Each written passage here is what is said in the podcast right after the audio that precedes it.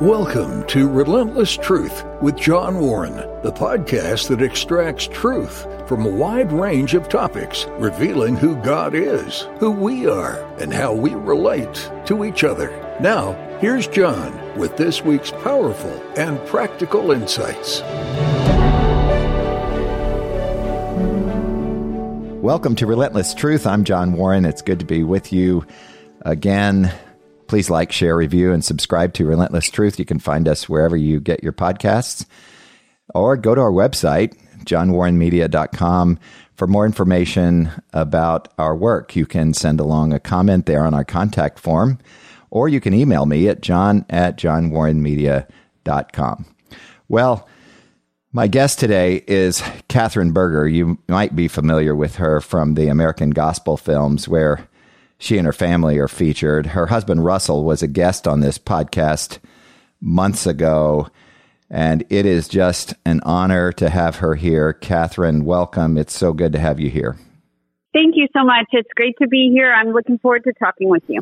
Well, I typically share the bio of my guests, but this audience that has uh, been with me, at least for the duration, has heard something of your story and Russell's story from Russell, but your bio is actually our topic today. So I, I will simply say this.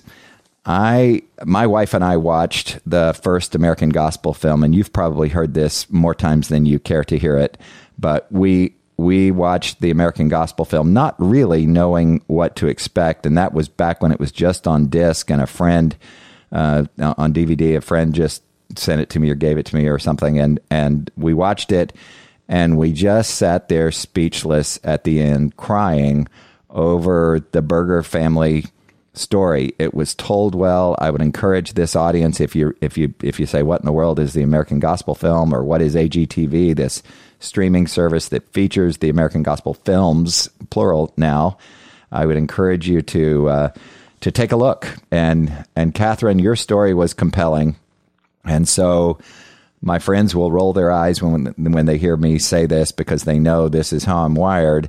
I reached out uh, via social media messenger and said, "Hey, your story was really compelling, and we're praying for you." And shockingly, uh, in spite of your health issues, you uh, responded so so graciously, and and so yeah, and so you know, several years later this podcast, uh, I start this podcast, and I asked you, I hesitated to uh, because of the health issues, your health issues, and uh, I, I, asked you if you would you would come on, and you uh, almost immediately said yes, and uh, and here we are a few months later, and I, am just uh, delighted that you're here. I'm gonna, I'm, you know, I'm really gonna just ask you one question and, and then we, we can just talk like old friends. And I, I don't know where you want to start in telling your story. Uh, I have the advantage of feeling like I know you well, even though I don't. But, but uh, I'm wondering if you would just talk about Katherine Berger, and you can you can go all the way back to your your your birth and early family if you'd like, or you can you can start wherever you want. Sure, sure. Thank you. Um, yeah, I, I guess I, I would start with just, you know, I was not raised in a Christian home, um, though I do have wonderful mother and father and an older brother who I love very much. And, and I hope that all of them one day will, you know, come to believe and, and follow Christ. But, but it was not a part of my upbringing. Um, so it was always something I felt sort of drawn to. I always wanted to go with friends to church. I, I to read the Bible, even as young as you know, 10 or 11 years old. But I definitely was not a Christian, did not dedicate my life to God in, in any way at that time or for some time after. And in fact, you know, when I met Russell, neither of us uh, were Christians. Um, you know, I would have said, I guess, you know, I was very inclusive. You know, every, all of the religions probably are right. They all lead mm. to the same place, you know. Yep. I always made, you know, God like me and would say, you know, I'd never send anyone to hell, so how could God? Yep. You know, those those great arguments that that so many people um, still, you know, strongly believe and, and I, I believe them. And it wasn't really until I began to have health problems that Russell and I became Christians. And so that is one reason we are so thankful for the illness and, for everything that has happened. And, and how was, long ago? I'm sorry to interrupt, but how long ago was yeah. that? How how old were you, if you don't mind saying when so when it, when that happened? It was 2010. So let me think. I'm 42, so it's about 30. Okay. I think that's right. I did my math. Yeah. yeah. So I was about 30, and I had had um, Campbell, our, our oldest daughter, who's 14 now, and Barrett is now 12. And I had very difficult pregnancies and complications. A lot of people who have underlying health problems sort of find out, you know, during pregnancy and, and childbirth. And that was certainly the case for us. Uh, you know, we found out uh, shortly after Campbell that it would be hard for me to have another child, probably not even safe, but we went ahead and did anyway. And I ended up on bed rest, had Barrett early. He was in the NICU and then had to have a pretty major operation about six months after he was born. Mm. And it was actually during that operation I was sent home with symptoms that very obviously pointed to something being wrong. I had a fever. I was, uh, you know, had a high heart rate. I was in a lot of pain. Um, but they sent me home. And when I got home, you know, I was kind of wandering around the house very out of it, but we assumed that was from medications. Um, but thankfully, we did return to the doctor after, I guess, two or three days. And it turned out I had been bleeding out internally that whole time. Mm-hmm. And so, um, you know, I was very close to death and um, probably had just a few more hours. And, I, you know, they said I would have gone to sleep and just never woken up. Mm. And, and it was during that process of receiving the blood transfusions that I, I'm not sure why, you know, I'd had I'd actually worked at the Red Cross and had a very good friend who, who very faithfully uh, told me about the gospel pretty much every week uh, for years. Mm-hmm. and and I called her up, you know, to tell her I'm sitting here getting blood. Can you believe it? And for some reason, I just felt this huge, overwhelming peace, and I felt like I was getting more than just my physical life back, but something much, much greater. And and that was sort of the start of, of my sanctification and, and, you know, coming to follow Christ. Wow. And, yeah.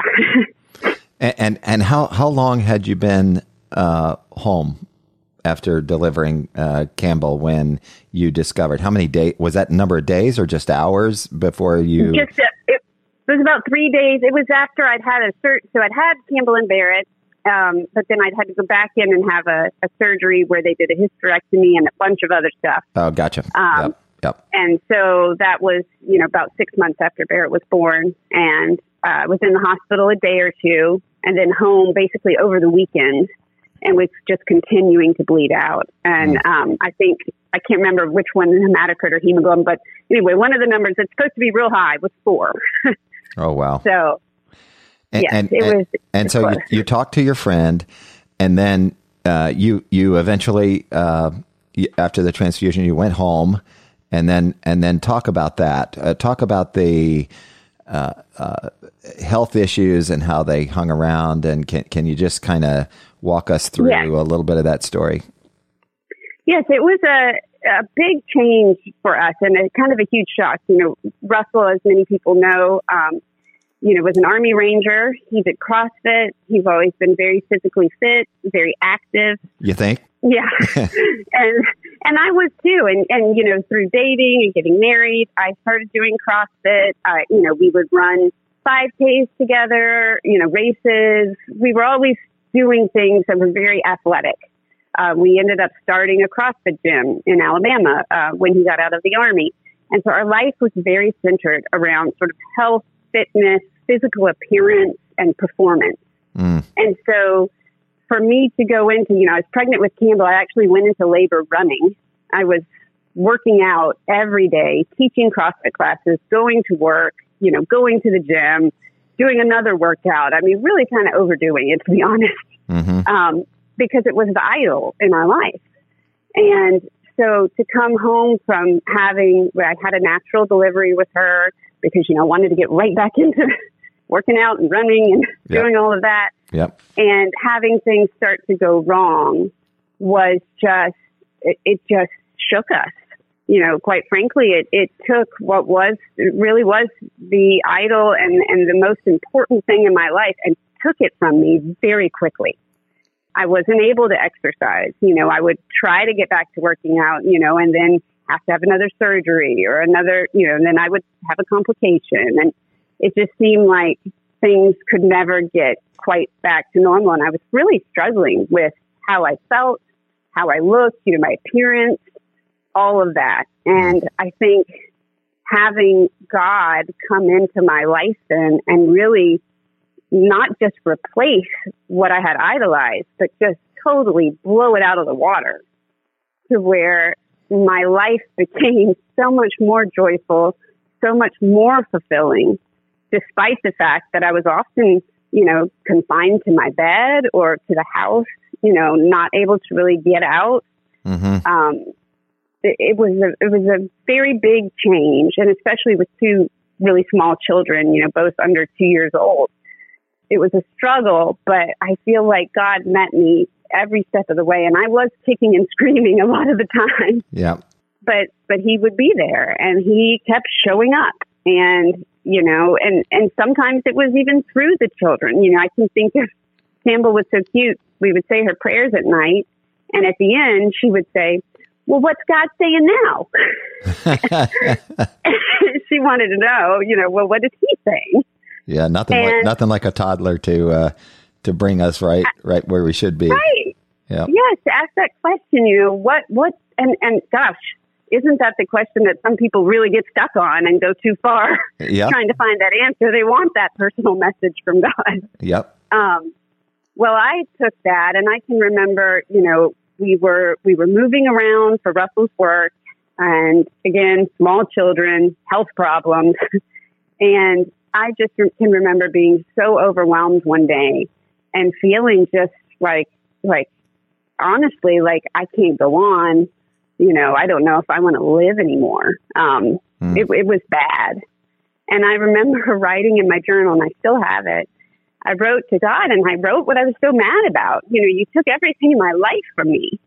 How could you do this? You know, mm-hmm. how could you leave me with nothing? And then I said, you know, what do you, well, what's God saying now? Mm-hmm. And I wrote it with a lot of anger and maybe even a bad word. I can't quite remember. but, yeah. but it was, it was pretty angry. And, and I'll never forget though, because it was shortly after that that I, I wrote, God, humble me. Mm. Use what you have taken from my, like use what you have turned my life into to glorify you, to honor you, help me be a better mother. You know, it was like everything in my life reoriented mm. toward him. And no, and I no, because because I, because I'm not a good like a like a um, the the producers of the American Gospel film. You know, I don't I don't have this uh, uh, cutaway ability on this podcast. But here's here's what I want to know: How much had you been through when you got to that dark moment where you wrote that in your in, in your journal. Uh, how did how how much had you been through? How many? I mean, just describe Sadly. it just briefly. Uh, how many surgeries? Yep. Were you on medication? Uh, were you in bed most of the time? What that look like? I kind of know what that looked like from the films, but for those who haven't seen them. Yes, yeah, that's it's a great point because you would think, and, and I'll get to the point, you know, where I can say I've had, you know, 20 surgeries and almost died 10 times and everything. But honestly, this was fairly early on. And that's what's kind of humorous to me now because I thought things were so terrible. But mm. yet I was still, you know, we lived in Colorado. We had no family or friends living around us. So, you know, Russell was traveling a lot. I was able to care for the kids, you know, drive the car, go to the grocery store, store you know, feed them. Mm-hmm. I helped out at Campbell's preschool at a church. You know, I was actually pretty active. Mm-hmm. And I had had that one surgery where I bled out, and then mm-hmm. I'd had to have another surgery to repair that. And then the surgery had started to kind of, I guess, for lack of a better word, come apart mm-hmm. again. Mm-hmm. And so I knew I was looking at a third of the same surgery. But otherwise, my health wasn't terrible. But I will tell you this when I had bled out and had all these complications, I had hematomas the size of grapefruits around my intestines. Mm-hmm. And the pain was excruciating. Mm-hmm. And so the doctors put me on pain medication, which is reasonable and fine. But it was sort of during that time, this was 2010, and I actually was in pharmaceutical sales, so I can kind of actually, you know, put this with my work history and Mhm. see sort of the way the doctors were thinking at the time. And it was this kind of rebound effect from where they hadn't used pain medicine to where they were really giving it to everyone for everything, Yep. which people probably can't even imagine because right now it's back the other way again. Right. Um, but I feel like they basically gave me a whole bunch of medicine and then didn't really explain anything about the dependence that medica- that medication could require. So, or, or cause, I should say. Mhm. So, you know, over time, even if you take something exactly as prescribed, you can't just quit taking it. Yeah. I did not realize that. And so I abruptly stopped some pretty heavy pain medication, which sent me into some serious depression, I think. You know, in hindsight, uh, that was a big part of what, you know, made everything seem that much more difficult and that much more hard. That makes Um, sense. Yes. So I'm grateful for it. I'm grateful for the fact that, that since then I've had to be, you know, I remember saying, I'll never take pain medication again. Well, you know, have your stomach rupture. You will take pain medication. uh, but thankfully, you know, that's one area in my life where I just thank God over and over that I've had no problems with addiction, no problems with coming off and on, you know, medications as needed. And I am so thankful that, that those medications exist and that God has allowed me to use them wisely and responsibly. Now, at this point, had anybody told you, were they able to tell you what was going on with your body and why you were having No. these issues? No, and and that was another probably, you know, when when I think about the Bible and how often God, you know, tells us not to be anxious. I imagine another big part of my problem was the anxiety and the not knowing. You know, I, I still didn't know why I had gone from this relatively healthy person to someone who was just having all of these problems breathing up. And it wasn't until I went in for the third surgery in 2000, either 2011 or 2012, and by then we'd moved to California. And I was at Stanford University, and a doctor looked at me and he said, I think you have a connective tissue disorder. And he sent me to their Marfan's clinic and told me that I had Ehlers-Danlos syndrome, hmm uh, which at the time at least was extremely rare. It's maybe even overdiagnosed at the moment. But at that time, I had never heard of it, you know, had to kind of research it. But it explained a lot about faulty collagen and sort of, you know, affecting all of your organs and blood vessels and causing these organ ruptures and things, which had sort of happened with that first surgery and then would later happen, you know, a couple of years ago, my stomach ruptured spontaneously. Mm.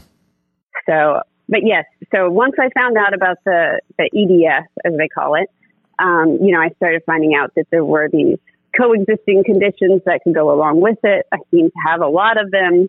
And then my health, it was like every year it would progressively get worse. hmm And, you know, I was having to have, you know, I had a brain tumor I had to have removed. I had uh, several discs in my neck sort of collapsed and I had to have a steel plate and things put in just a few months after the brain surgery.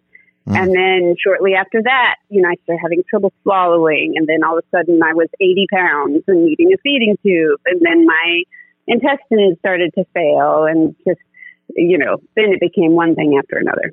So your children have grown up with you uh, progressing, getting progressively worse from a health standpoint, really.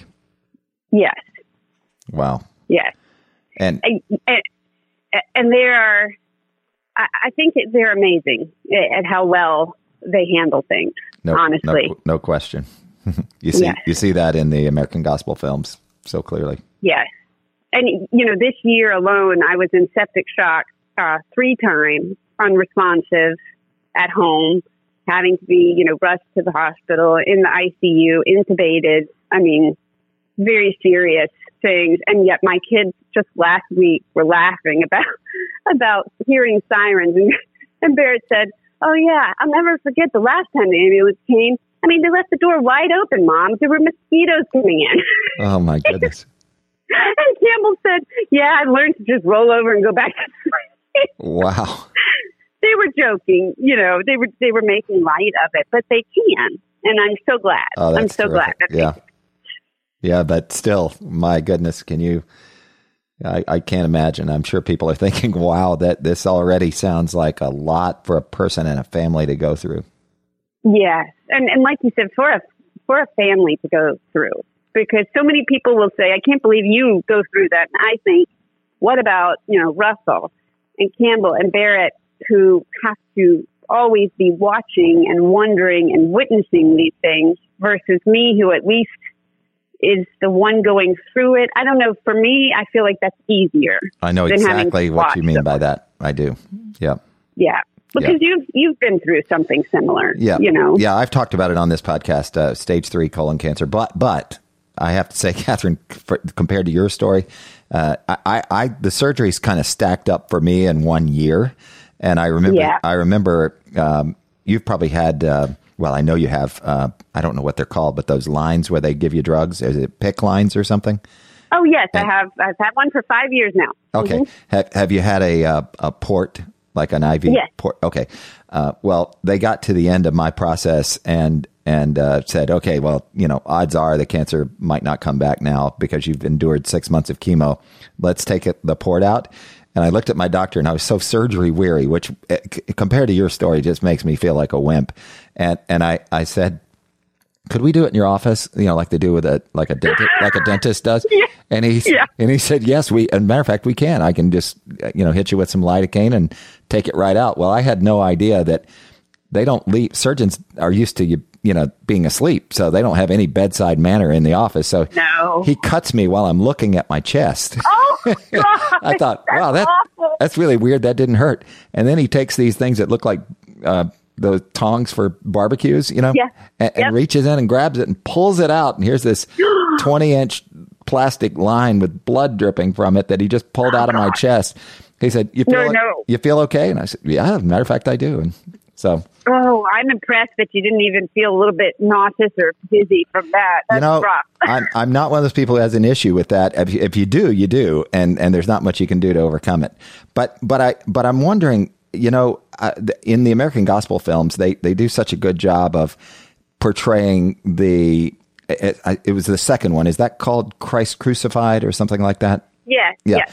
Uh, they, you know, you get to see the Bergers living life a little bit more in that one, you know, normal life. And you just mentioned, you know, yeah, it, the family goes through it. And I'm thinking as you say that, every person I know is going through something and, and families just go through things, not, not even uh, absent health issues, just life is, you know, we're on a fallen earth and we could talk about the theology of all that. The implications of the fall are significant. How did you, you and Russell deal with, you know, life coming at you fast, raising children? He- He's got a career. You're increasingly requiring more and more care. I, I- know Russell is and was very engaged in in all the things that you need to have happen around the house and with your health. But how'd you do it? Well, you know, I feel like God baby stepped us into it, at least at the beginning, you know, to where I sort of had to go from being the mom who, who, you know, did everything, a lot of the putting kids to bed and, you know, the mothering. And, and then when I had that brain tumor and had to have it removed and then, you know, just a few months later had that major spinal surgery, I remember laying in the room or Russell and I's room, you know, one day, and it was day because it was hard for me to get up and get out of bed and move around. And he was playing with the kids in the other room, and it hit me that I felt okay with it. And I felt like he was, you know, not that I was there just, you know, critiquing him, but I remember thinking like, he's a good dad. He's doing a good job. Like, no, nobody needs me there right now. Mm-hmm. And I remember that being a really good feeling to know that like I could take the time to rest and, and get better. And I didn't have to, you know, insert myself into everything in the house all the time.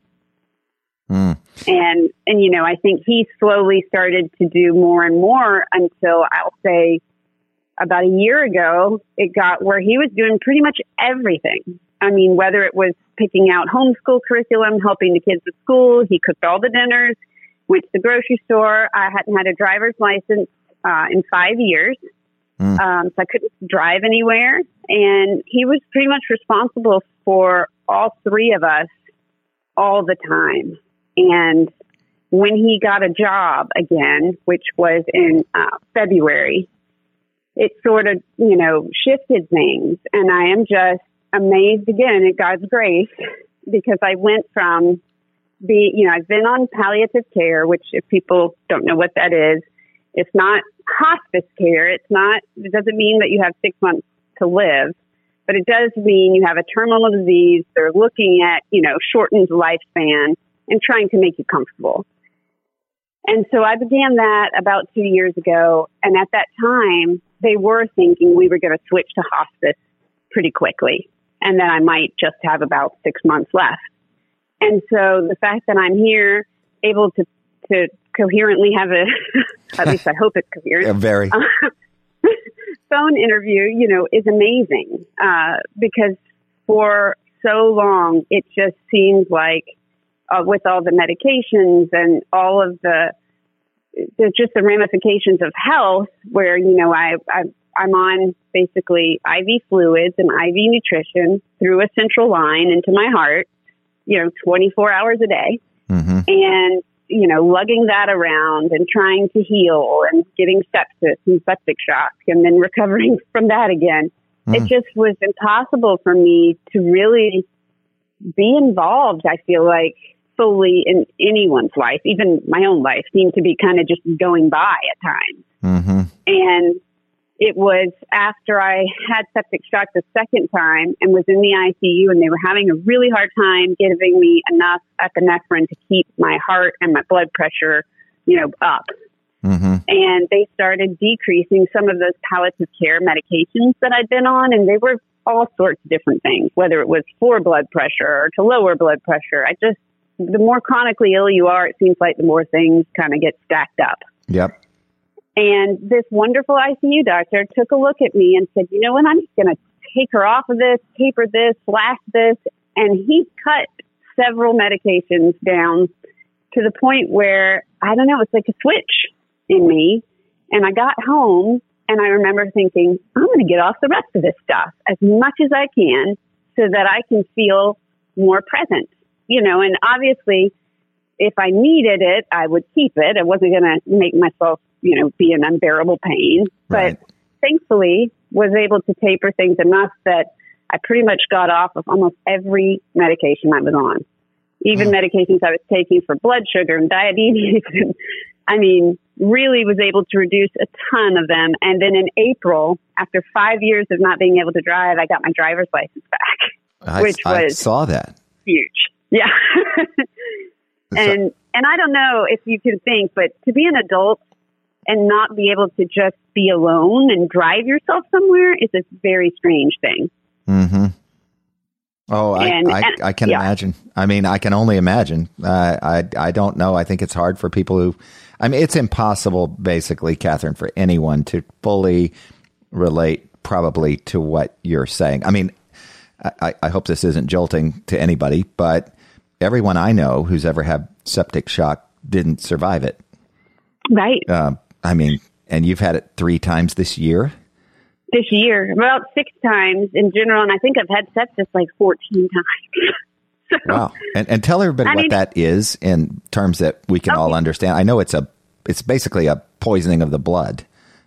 Right. So you, you basically you start off with bacteremia, which is blood poisoning, and then your body, it's almost like it gets an inflammation or reaction to the illness itself. Mm-hmm. And so it says, oh my gosh, there's, there's bacteremia. We're going to flare up and, and try to kind of fight it, but it really doesn't fight it at all. And what it typically does is your white cells go sky high. Sometimes they go really low. You tend to start losing platelets, having a lot of bleeding or clotting. I mean, by one or the other. And then your blood pressure drops dangerously low, your heart rate gets very high, and you start running a very high fever. And so there's swelling of the brain, there can be, you know, where like in my case where I had to be intubated, my lungs weren't working, you know, I had edema, fluid in my lungs, fluid around my heart, just, you know, mm. your body starts to shut down basically. Yeah, or, organs, major organs even start major organs. Right. Yep. Right. Yep. And like you said, in most cases, I think, especially when it advances into septic shock, which is typically where you do have the organ failure, I think oh, something like 20% of people survive. Mm. So it is a, it's low numbers. And, and the same thing, you know, I was actually speaking with the head of our local hospital yesterday. They called me about something and, and we were talking and she said, you know, I've never spoken to someone who who has as many missing organs as you still alive. and and I said, I know, but I bet you haven't ever spoken to someone who's had a ruptured stomach and live either because it's such low number something like ten percent of people who whose stomach rupture survive because it's just such an icky thing. Wow. Um, what was the pain, you know, what was the pain like from that? I wanted to die. Well, yeah. I mean, yeah, it, it was it was it was very bad, and it's it's kind of funny. I, I actually saw my hospital records from the ICU, and before they figured out what it was, you know, their immediate thought for some reason is always when people are in pain, they must be seeking drugs. So the guy writes this thing, and it's like she says she's still in horrible pain. He put it in quotation marks, like oh, no. making fun of me almost. And you know, but we've already given her morphine or whatever they give you after surgery. You know, so she should be fine. Well, about you know, two hours later, it says, you know, I'm being rushed to the uh, operating room, and that's when they told Russell, you know, it was doubtful I would make it mm. Because my stomach had ruptured. So, you know, but it's just one of those things that they, for some reason, did not think about. But I had a 15 centimeter gaping hole in my stomach that was just completely dead, necrotic tissue. Um, they don't, you know, don't know why, mm. and so it ruptured. And then I did lose, you know, the rest of my intestines pretty much. So now, so I had to take out two thirds of my stomach, my gallbladder, my large intestine, and all but four inches of my small intestine. Wow. So yeah, not much left there. well, and you talk about it so comfortably. I, am thankful that you do. I, I know this audience is probably gasping. I'm wondering. I'm wondering if you could just summarize the. Uh, well, I, I want to go back is EDS still what they believe to be the underlying cause of most of these issues? You know, they've never been able to say for sure. I, I feel like it, it most likely is at least some part of it. Mm-hmm. But they also, one of the major breakthroughs we had was we found out I had something called stiff person syndrome and hereditary angioedema. Oh, and I know know what that the, is. Yeah. Yes. So the hereditary angioedema if anybody has ever followed me on Facebook or maybe seen some of the pictures on American Gospel, they might be like, gosh, that girl looks different all the time.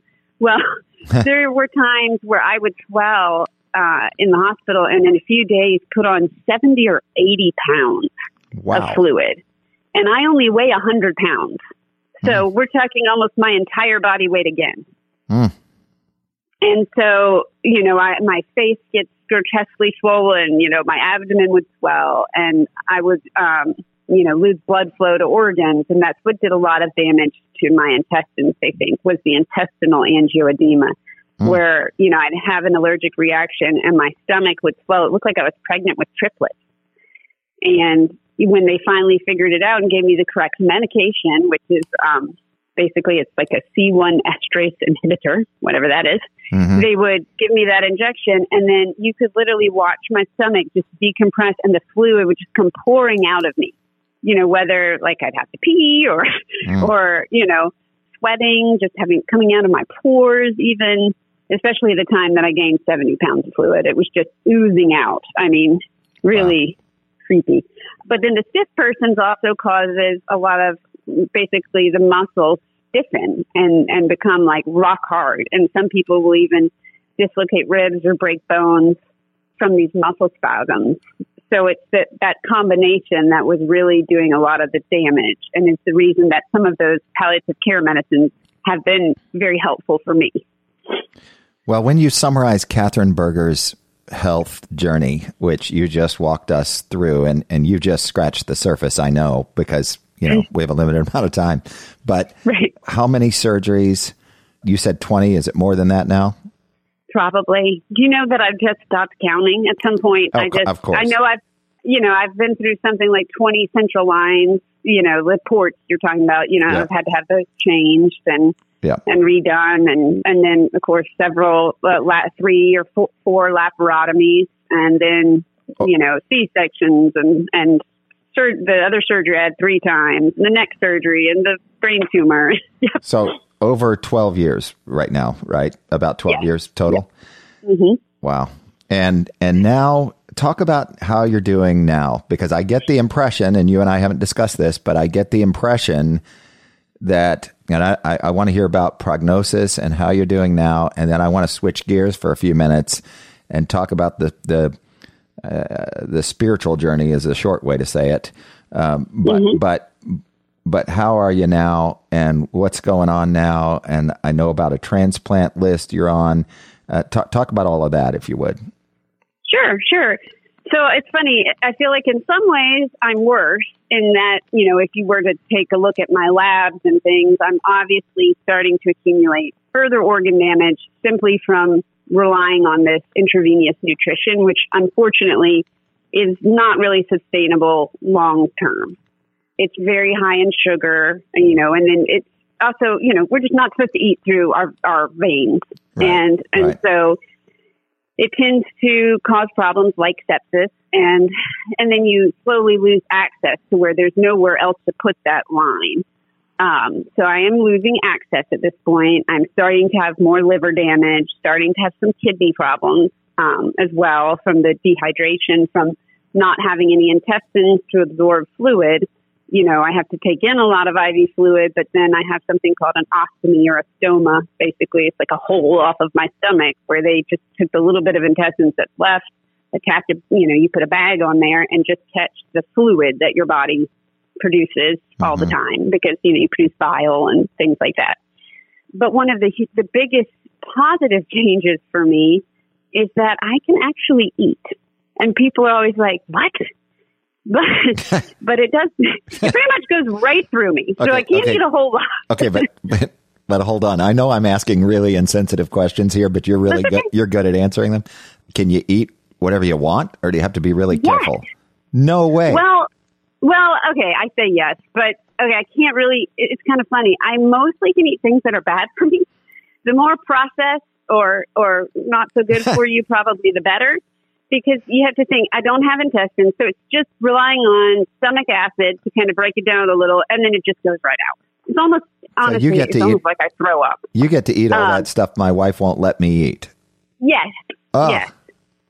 So, you know, I can run by Chick fil A and get a bacon, egg, and cheese biscuit and eat it. I need to chew very well, obviously, Are things you like that. I don't me? eat a lot.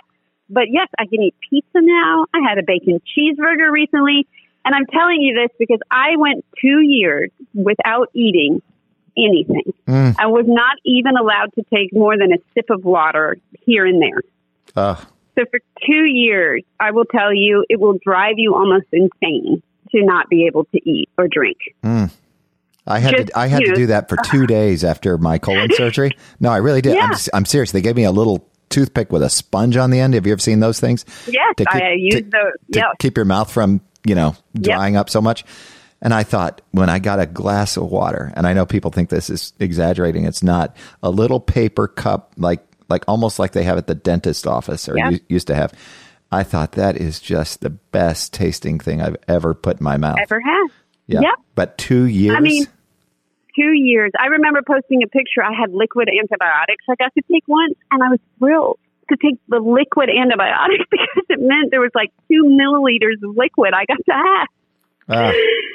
and it had a flavor and i'm sure it was disgusting but to me it just it had a taste and so it was so exciting and so over the last two years since then to go from slowly like you were talking about in the hospital you know there were weeks where i couldn't have anything then i could have ice chips and sponge you know the wet Yep. sponge and Yep. then i'll never forget they brought me a piece of a popsicle and Oh. i mean i think i cried and and then to be able to just you know have a glass of water is um, amazing and and I try to think about that every time, Yep. I, and I mean that. I know what that every means. time I eat Yep. and drink.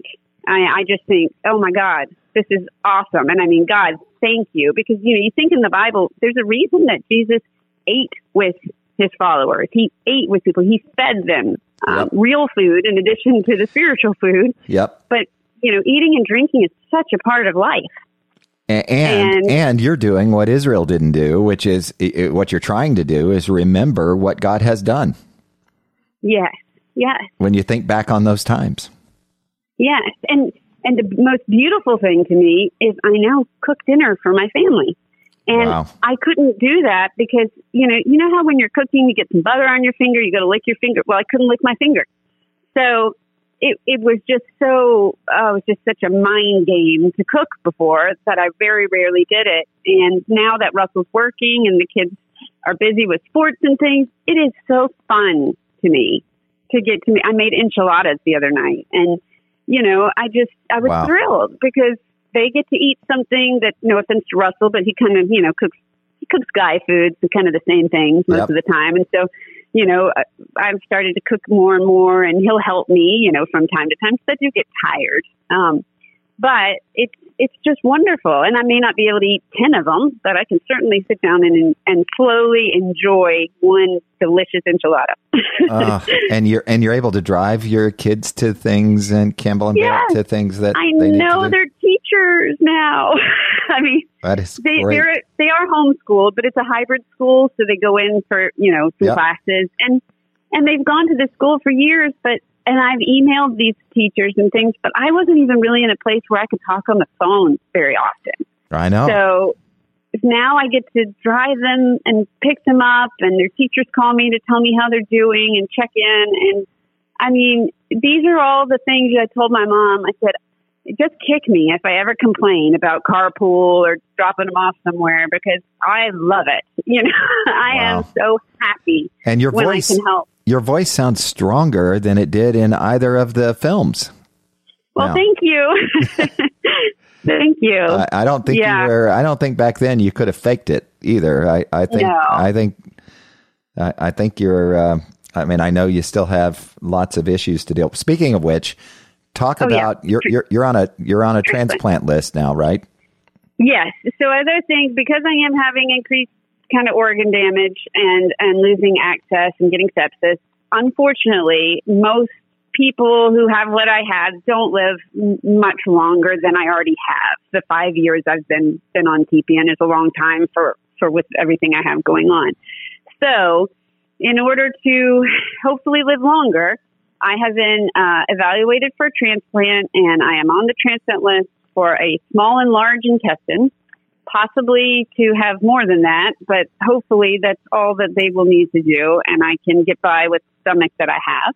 If my liver or kidneys continue to worsen, then they will go ahead and, and transplant those at the same time because they do like to use one donor.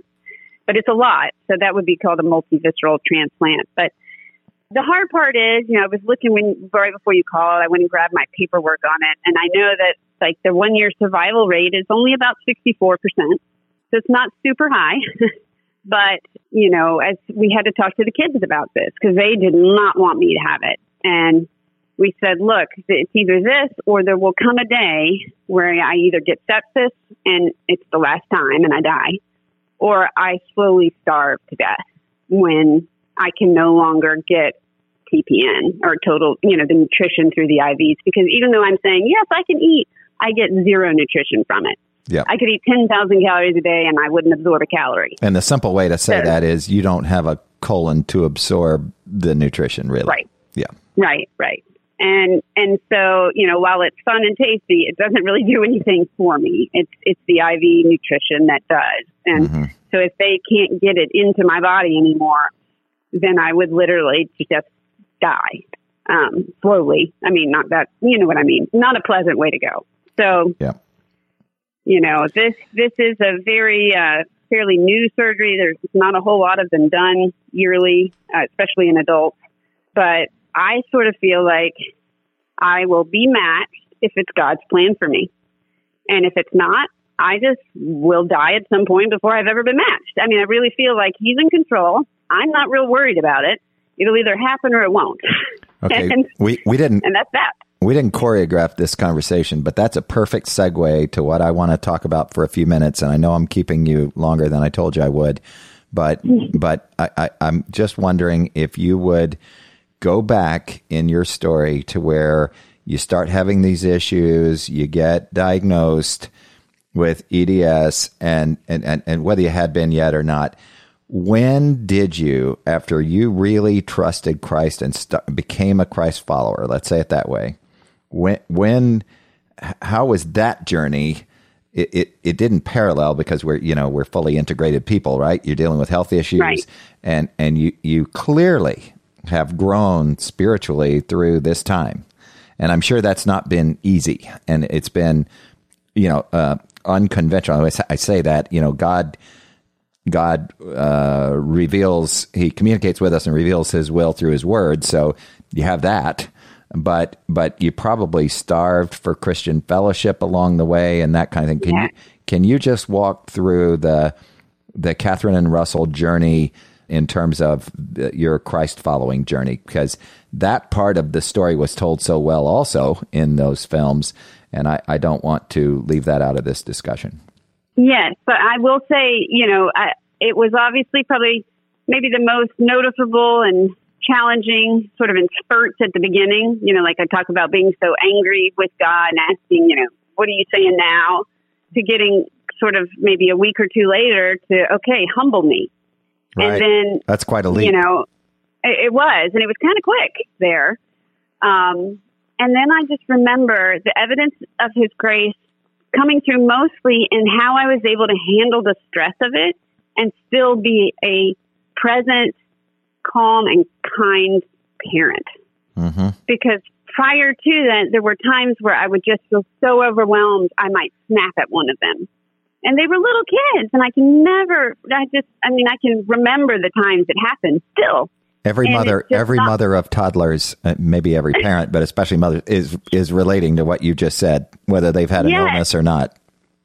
Yeah, you know, just those times you just, you know, somebody's two years old and you're snapping at them, and you know, it's it's just not not pretty. It's not what you want to be. It's not what you want to be teaching them or showing them about yourself. And and so I just remember just really diving into a lot of book Christian books on parenting and you know joining um, mothers Bible studies and things at our church and and really growing in that time sort of in my understanding of the Bible because I really didn't know much about it.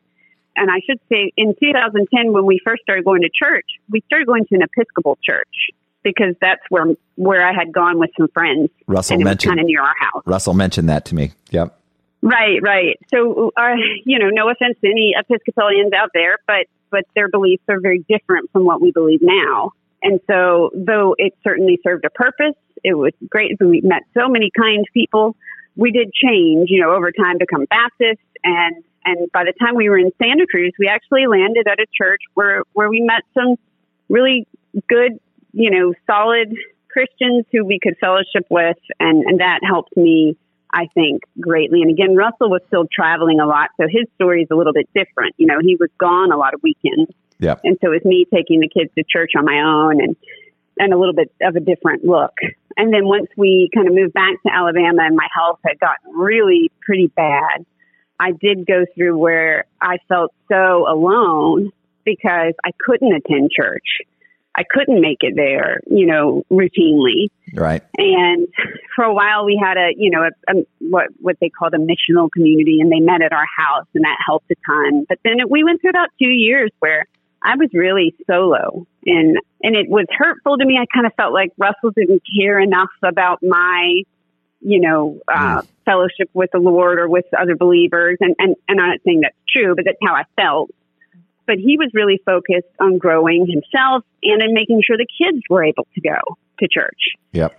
And unfortunately, you know, there weren't a lot of healthy churches in the area, so they would drive pretty far to this other church, and that's why I wasn't able to go. So I did sometimes attend on my own churches that were closer to our house, but but it was sort of this different path, and it wasn't until Russell took the internship with Capitol Hill Baptist Church in D.C that I got back in where, you know, again, I still couldn't attend church very much. I was very, very sick. I was in the hospital a lot.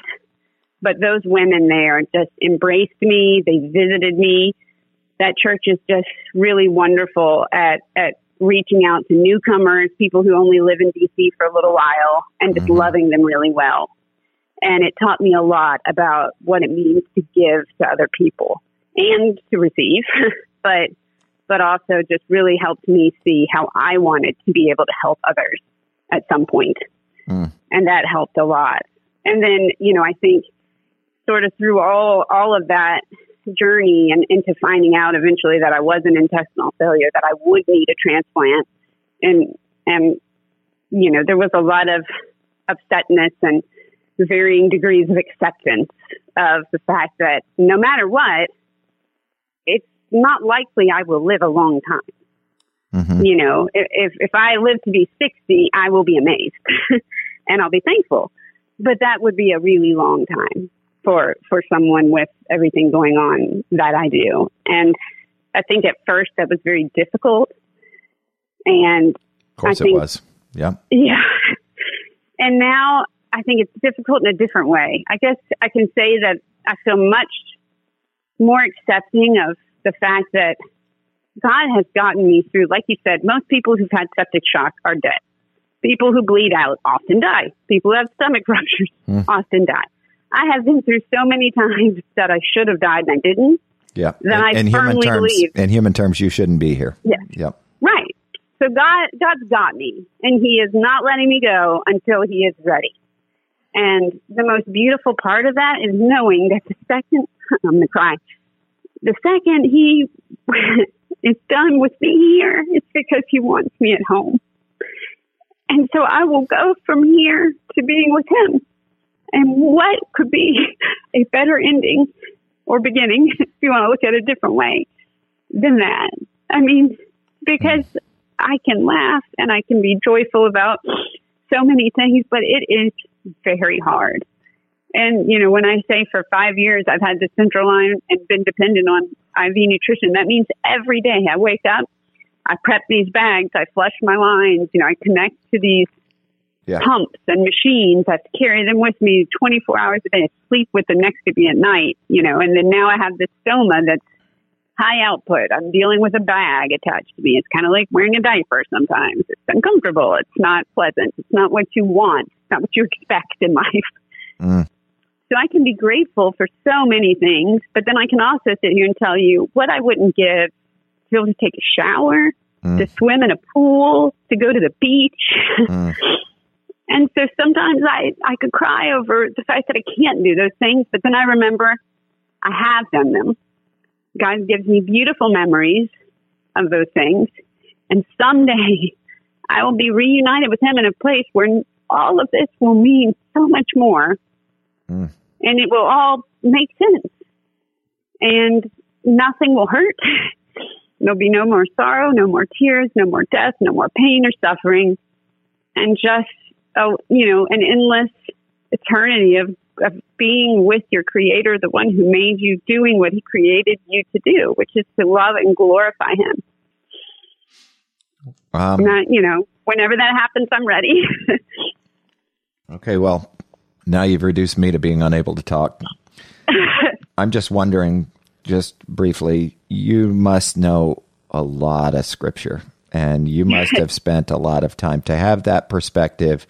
I mean, I, I, I, know some people will react negative, negatively to what I'm about to say because you haven't experienced this, but, and you might not know this truth but what you just the joy that you have and, and yet you're still entirely human and and entitled to cry all you want but that joy that eternal look that that that beautiful peace that you have only comes from God and for you to know that and and everything you just said there at the end you were quoting scripture it indicates to me you've spent a lot of time in God's word and talk about that for a minute. That that is your source of strength, clearly. Yes, yes. I mean, I. It's funny. I I remember very early on think it's maybe 2013, Russell brought me this little journal from a trip he went on. He was in Jordan, I think. And I, I would write, you know, scripture in it, verses that stood out. And then after a while, it's like I was just rewriting the Bible. because I think the more you read it, the more, you know, if you're somebody who highlights, for example, the more of it gets highlighted or Yeah. underlined or starred. And then you realize, oh, yeah, it's the Bible. So probably every word is kind of inspiring and important Yeah. and and it's funny because you know you, you may have certain verses that mean more to you at a certain time but i kind of feel like now every single word you know obviously applies to all of us and and to to every situation. And and so now you know i kind of laugh because sometimes i do i end up just writing down a book. Um, but i i do like to write and i like to journal. Um, and i think that's helpful uh, for me. And I was actually reading this morning and doing a little Bible study, and um, Charles Spurgeon, and he said, um, "This is how to deal with God: praise Him before you are delivered, praise Him for what is coming, adore Him for what He is going to do." Mm. And I just thought, that's it. I mean, it's it's so perfect, you know, and and to be able to love Him and you know adore him despite what's happening because you know that in the end he has your best interests at heart Yep. and everything will be made good Mm. and i just hold on to that and i just know that there's been so many times in my life that i thought you know this is the worst thing that's ever happened or that, you know i can't believe this and it always turns out so much sweeter on the other side Mm.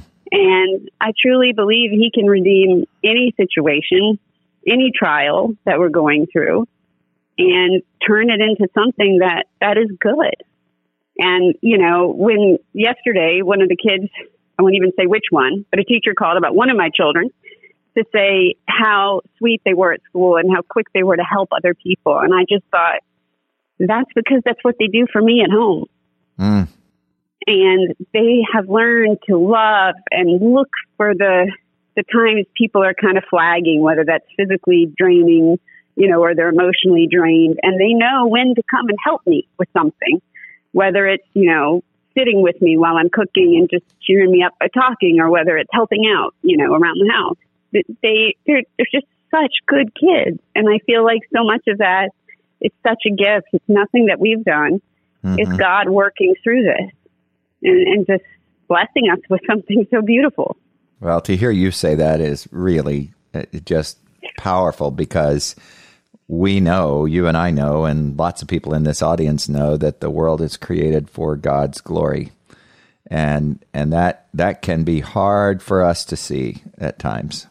I'm wondering just in closing here, I, I've got I've got really just a couple. Th- I, I'd like to do this for another hour, but I feel guilty. I feel guilty taking every every minute that we're we're taking because I, I, I know your your health issues are serious, and I'm thankful that you took the time to do this. I hope we can do it again sometime. And I, I but I want to ask you this: What can we do for you? Is praying for you, uh, praying for God's plan for you to unfold with respect to these transplants? Is that what you'd have us do? Yeah, yeah, absolutely. Yeah, I would say that's it. Anything else come to mind? And just praying for, you know, Russell and the kids that whatever happens that, that they would remember that, that God is good. And, you know, at some point it is most likely they will lose me, but I hope that in, in doing that, when that happens, that God gets them something so much more beautiful hmm. in return. Hmm. And what about? Okay, you did it to me again. what What about people I know who, and I- it seems like I know a lot of them right now, who are either grieving loss or they're struggling. They're struggling to have that perspective that you have while they deal with serious illness, and I know a bunch of them right now who who struggle to believe God is good, uh, and who struggle with that thing I think you and I talked about before we went on that was, you know, how can God be all powerful and, and all loving and allow Right. allow this to happen? How, what are your thoughts, just quickly on? that's unfair, isn't it? What are your thoughts, real quickly, on that topic? Yeah. But but what's funny, I always I always think of Lamentations. You know, who has spoken and it came to pass unless the Lord commanded it? Is it not from the mouth of the Most High that good and bad come? Why should a living man complain? A man about the punishment of his sins. And so I think, on the one hand, it's remembering that we're not really deserving of all this wonderful good stuff the world says that we all deserve. You know, follow your heart, do Right. everything that makes you happy. right, right. We're not, we don't really deserve that. And so the good things we get are that much sweeter because God's giving them to us anyway, because He loves us, because He's our Father, and because, like a good parent, He wants to give us good gifts. And I think that's important to remember. And then I still think of um, the other thing that was a big turning point when I was sick. I just remember crying one night, being really upset, and reading First Peter. Humble yourselves, therefore, under the mighty hand of God. Hmm. And I don't know if you know, but so that in the proper time He may exalt you. And then it says, casting all your anxieties upon Him oh yeah, because he cares for you. And I remember it hit me like, oh, okay, I'm supposed to really just give all this worry to him every time it hits me. Just Mhm. say, God, I'm stressed about this. I'm sorry. You know, what do I just take it? Just take it. And I feel like he will do that because he does care for us. And then it even says, you know, and after you've suffered a little while, the God of all grace, who has called you to his eternal glory in Christ, will himself restore, confirm, strengthen, and establish you. Hmm. And it's just knowing that it's that intimate relationship between you and God. He loves you. He called you to himself in his eternal glory in Christ. He Hmm. did that because he loves you and cares for you. And all he's saying is just give me your worries. Just just cast them all on me. I'll take care of it. Hmm. And Amen. we all see eventually, I think, in life that things are going to happen the way they're going to happen for the most part. And a lot of it is about our perception. So just having that heart of gratitude, I think, makes makes a big impact too. Yeah, Katherine, you're a, you're a blessing. It's really an honor to have you here. Uh, I, I, I don't know. Um, I, I don't know what to say at this point. I'm, I'm grateful for you. I'm, I, you tell your story so well. Uh, Russel was a blessing as well, but the person who has gone through it and has this perspective, uh, and again, it is your family that has gone through it, but your perspective is is one that is so informed by biblical principles, by by knowing God, and not just knowing who He is in an academic way, but knowing Him. And uh, we will pray for you. And I would just Thank you so much. Oh, my goodness. I, we have been in our house and we will continue to. And I would urge this audience to pray for Katherine. Uh, God is able to heal. He's able to get glory uh, as, as he as he sees fit. And we're, we're going to pray for your healing. We're going to pray for this surgery that, that you that His will is done, and and that if that includes getting this transplant, that He blesses you with no more septic shock and and uh, a- a you. good, good recovery. You need to live the rest of those. If it is sixty years, live them well, uh, God willing. Thank So- you so much. Well- and thank you for having me. I really appreciate it. Oh, my it's goodness. been great to talk to you. Oh, you're you're a rich blessing. So, folks, I hope you'll you'll uh, go to the website to uh, uh, share this episode with with your friends. This has been a special time. Please like, share, and review. Subscribe to Relentless Truth. You can find us wherever you get your podcasts or at It is good to be with you, and I look forward to uh, being with you next time. Thanks for listening to Relentless Truth with John Warren. Please consider sharing this podcast and subscribe to receive future episodes. Connect with John regarding your comments, questions, and show ideas through johnwarrenmedia.com or at John Warren Media on Facebook, Twitter, or Instagram. That's all for this episode. Join us next week for another edition of Relentless Truth with John Warren.